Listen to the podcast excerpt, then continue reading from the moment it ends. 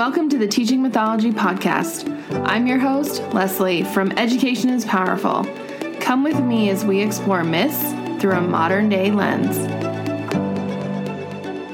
Okay, are you ready for one wild creation story full of cannibalism and castration? Yes, I said it. And yes, we are going to talk about it. The Great Creation is unlike any other creation myth in the world.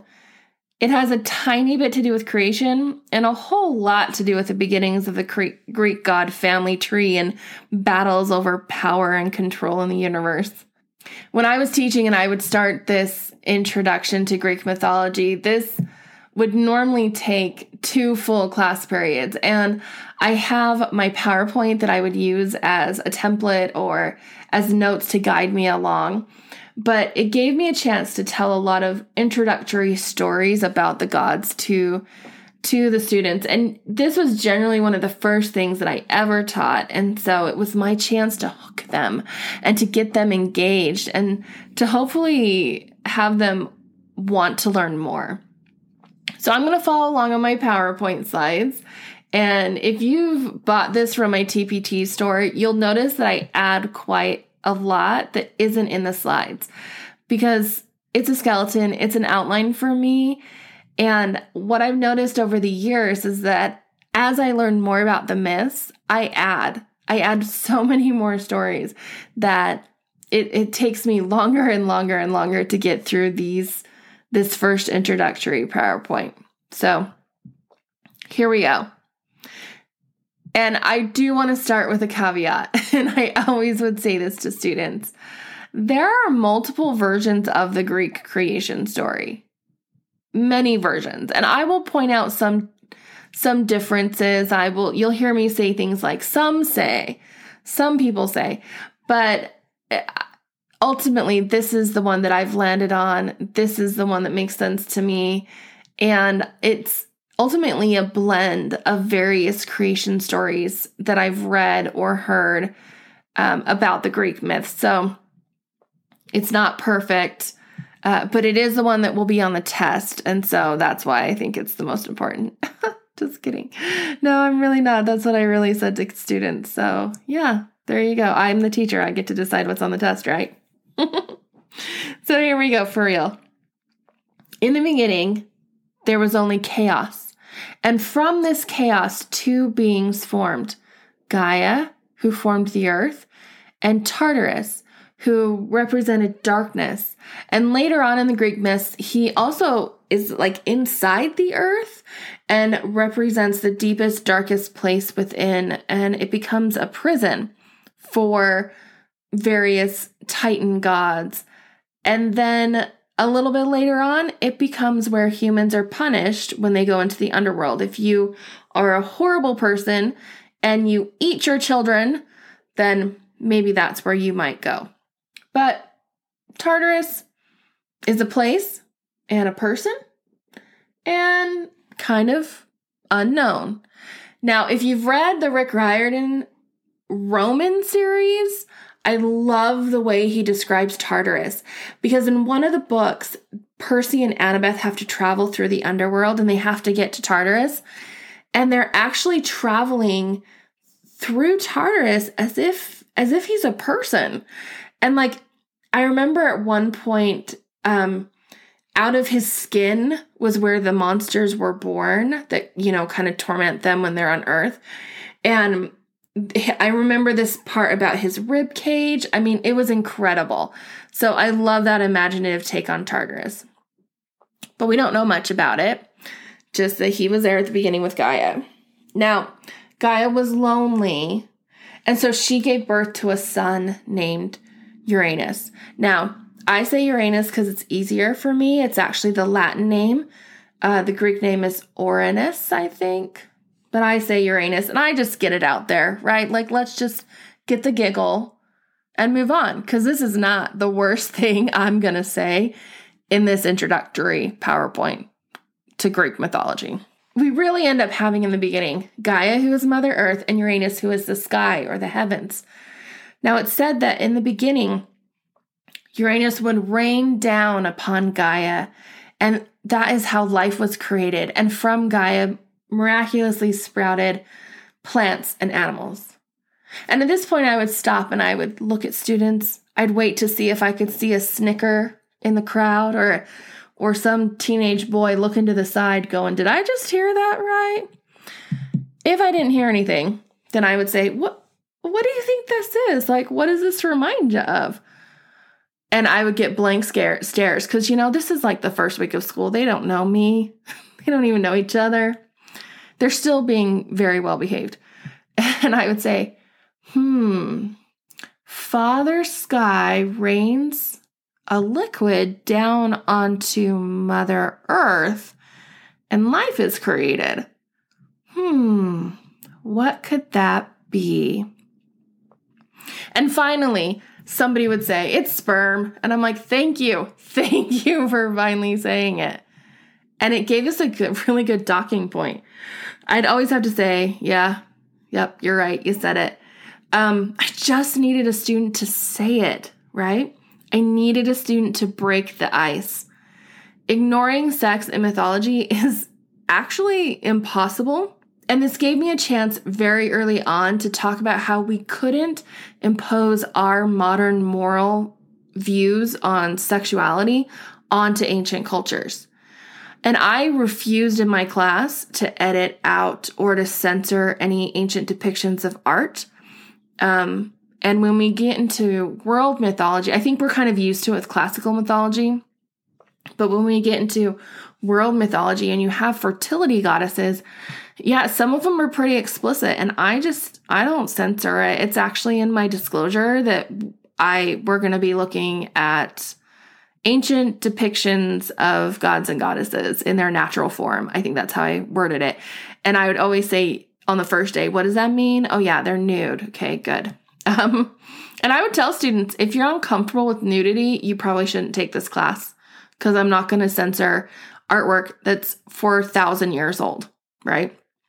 So, by forcing some poor student or waiting for some poor student to say sperm, then it, it gave me this chance to talk about sexuality in the myths. And the gods don't obey the rules, they don't obey our modern day rules. And even if you're not Christian, we live in a Judeo Christian society where there are certain rules put upon upon us. And so um we needed to kind of get over that because if you fixate on trying to put your morality system on ancient myths and ancient cultures, you kind of end up moralizing the myths and then you miss like what they're actually trying to teach us and you miss the really good themes and symbols and connections, right? Because you're so like icked out that Gaia like basically had sex with her son to create life.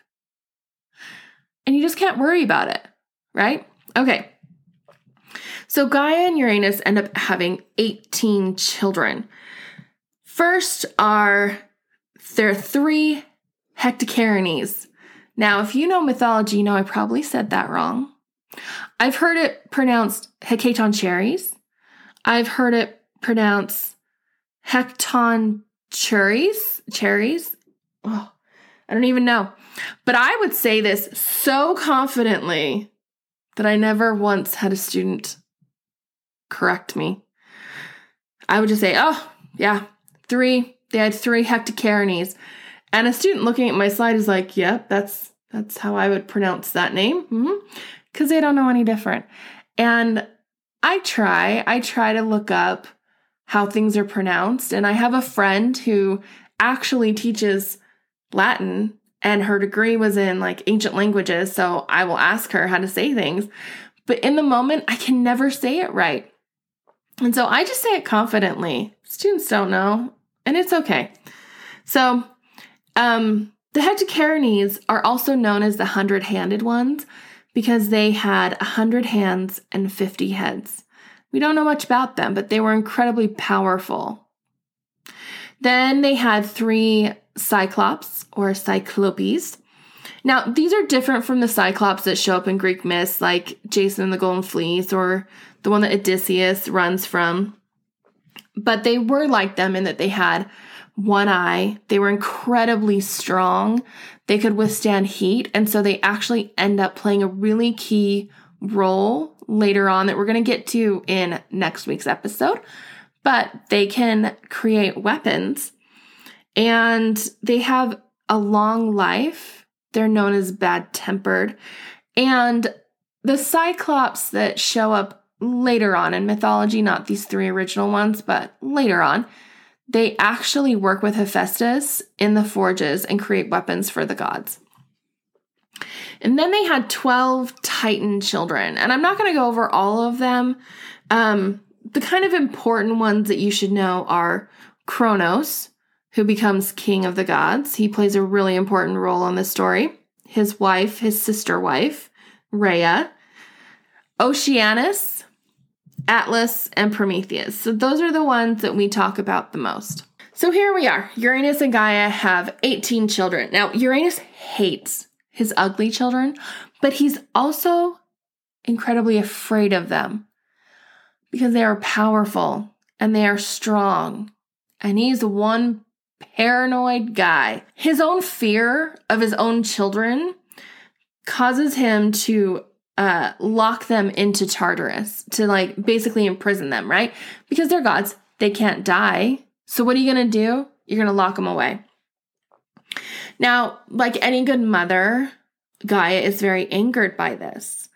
And she tries to get her Titan children to revolt against their father, but only one of them will do this, and that is Kronos, the youngest child.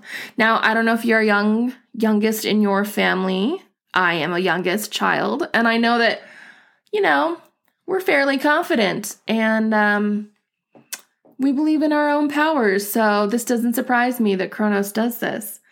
Now, to get, he needed help, right? So uh, Gaia, Mother Earth, is probably the most powerful of them all.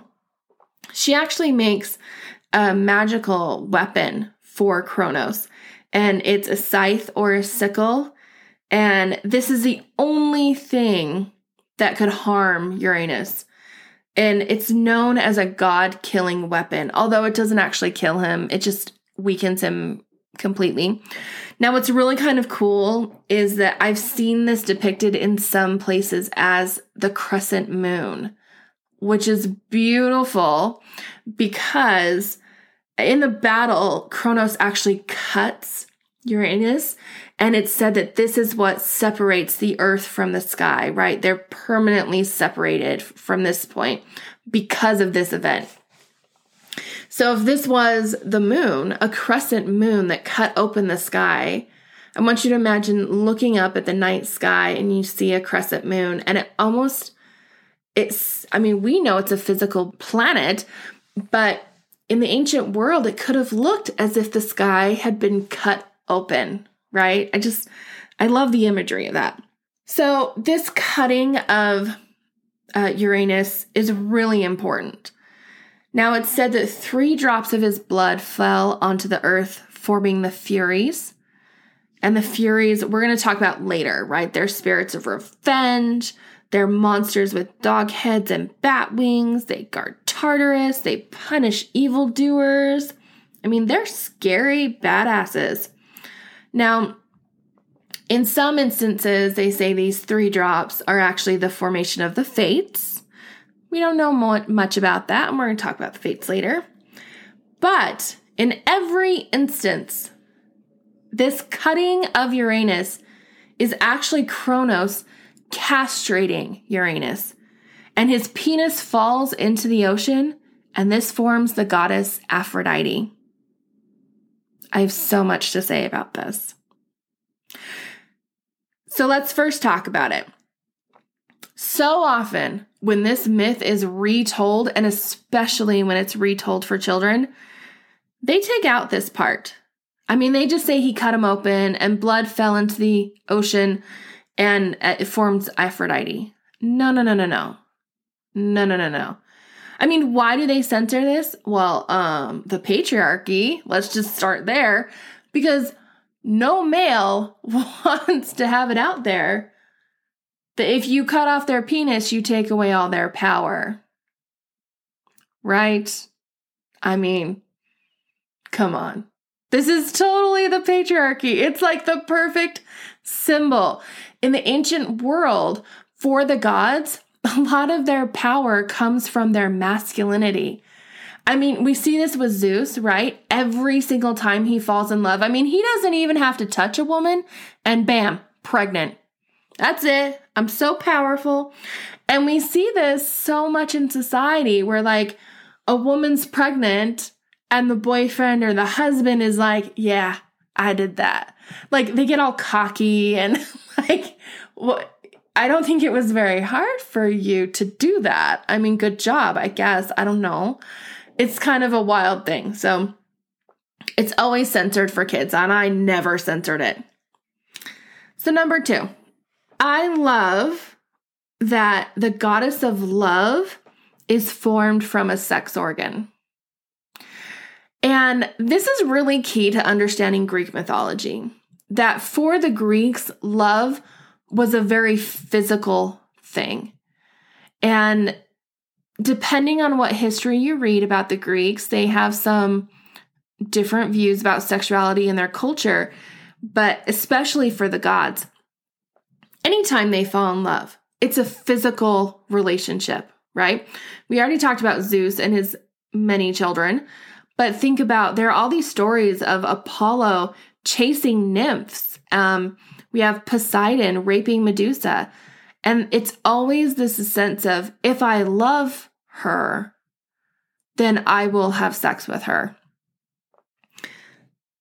Wild and crazy. But Aphrodite is passion. She is not the kind of love you have when you're 90 and you've spent your whole life with somebody. She is honeymoon love. That is exactly what she is. So, the last thing I want to say about this is I have been evaluated two times while I have given this lesson in my career. I don't know how that happens. Just falls at the right time of the year, I guess. It's usually second semester. Two different administrators, one was a man, one was a woman. Um, one was in the state of Wyoming, one was in the state of Utah. And um, both times I knew it was coming, right? and I refused to censor this. So the minute I said penis, heads popped up and immediately kids looked to the back. Like they looked to the back of the room at my administrators, wondering if I was going to get fired. It was so funny. Like I it was so hard for me to keep a straight face every time. And um I never once had an administrator talk to me about it. I've never had a parent complaint or a student complaint. So, you know, I guess it's all fine. Uh, and I think it's because I'm explaining it or I'm using it for a reason. I'm not just telling this story so I can say the word penis in front of a bunch of teenagers because that's just, you know, creepy. All right. So, this great battle happens. And afterwards, it's said that Uranus actually curses Kronos. Sometimes they say Uranus had a vision. I like curse better. But that he had a that he cursed Kronos. And this is basically the gist of it. That one of Kronos' own children would destroy him. The way Kronos destroyed Uranus. Boom. There you go. Prophecy. And now we have this like endless battle, right? And it's totally like father becoming like son. And so Kronos rules. He becomes a supreme titan. He marries his sister Rhea. And some say that he actually stole powers from the other titans to become more powerful, right? He was, and he just became this like, I kind of pic- picture him as like this maniacal overlord. Now, Kronos is actually the titan of time and it's it's the destructive nature of time right? So i like to think that kronos doesn't get better as he gets older right? He, he's he's not aging gracefully here. Well kronos and rhea end up having six children. And here they are in birth order. We have hestia hades demeter poseidon hera and zeus. Oh zeus you know he's important and he's the baby we love those youngest children. just like Kronos, Zeus is going to be the one who is going to overthrow Kronos. Seriously, the parallelism in the myths is incredible. Now, to stop this from happening, Kronos does something that is considered one of the worst things you can do in Greek mythology. It's considered worse than killing. It's considered worse than killing your own children.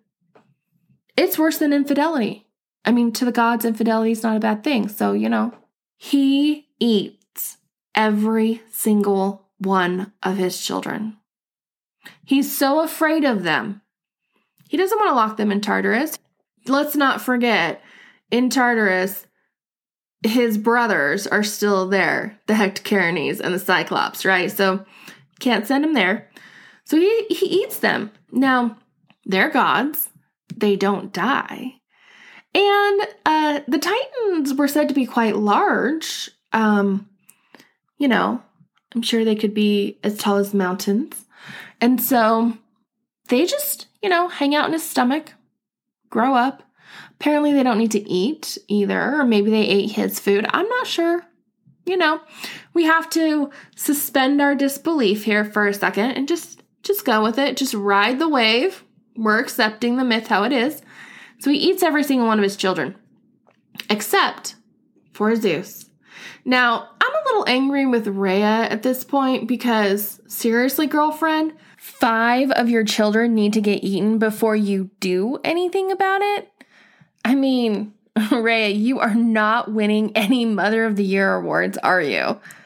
So let me spell this out for you, just to be real clear. She gives birth to Hestia. He eats Hestia. So she decides, okay, let's go for a round two. And she gives birth to Hades, and he eats Hades. So she tries again. He eats Demeter. She has child number four. He eats Poseidon. She has child number five. He eats Hera. And then finally, she has child number six and decides she's going to do something about this. What she does is she actually gives Kronos a bundle of rocks to eat. And I mean, at this point, he's got to be so arrogant that he just swallows this bundle of rocks and doesn't even question it. Like, doesn't even check to see that there's a baby god there. Like, nah, I'm just gonna. I have. I, I, I, it's, it's wild to me. Like, what kind of person thinks that your wife's just going to stand by and let you eat your children. But, you know, he's done it five times previously. So, you know, what's a sixth? Well, this tricks Kronos. He thinks he has eaten his sixth child. And finally, Rhea decides, okay, I guess we're not having any more children. Enough's enough. Cutting him off. so, um, Zeus is actually raised on the island of Crete by uh, nymphs, which are lesser goddesses. Most of them are children of Oceanus. And what I really love about this is that it is said in the myths that when he would cry, the nymphs would bang on pots and pans to drown out his cries so that Kronos wouldn't hear him. Now, they've actually found caves on the island of Crete that have cave paintings that depict this. Isn't that awesome? I learned that from a really great series on the History Channel called Clash of the Gods, and they have 10 videos. I love them. I use them in my class. I've made TPT products for them. They're incredible, but they they blend in the myths with could this have happened really? Like what's our evidence and history of this? So that's actually in episode 1 and I think it's called Zeus. So you'll have to check that out. It's definitely worth using in your classroom. And I I'll probably talk about them quite a bit.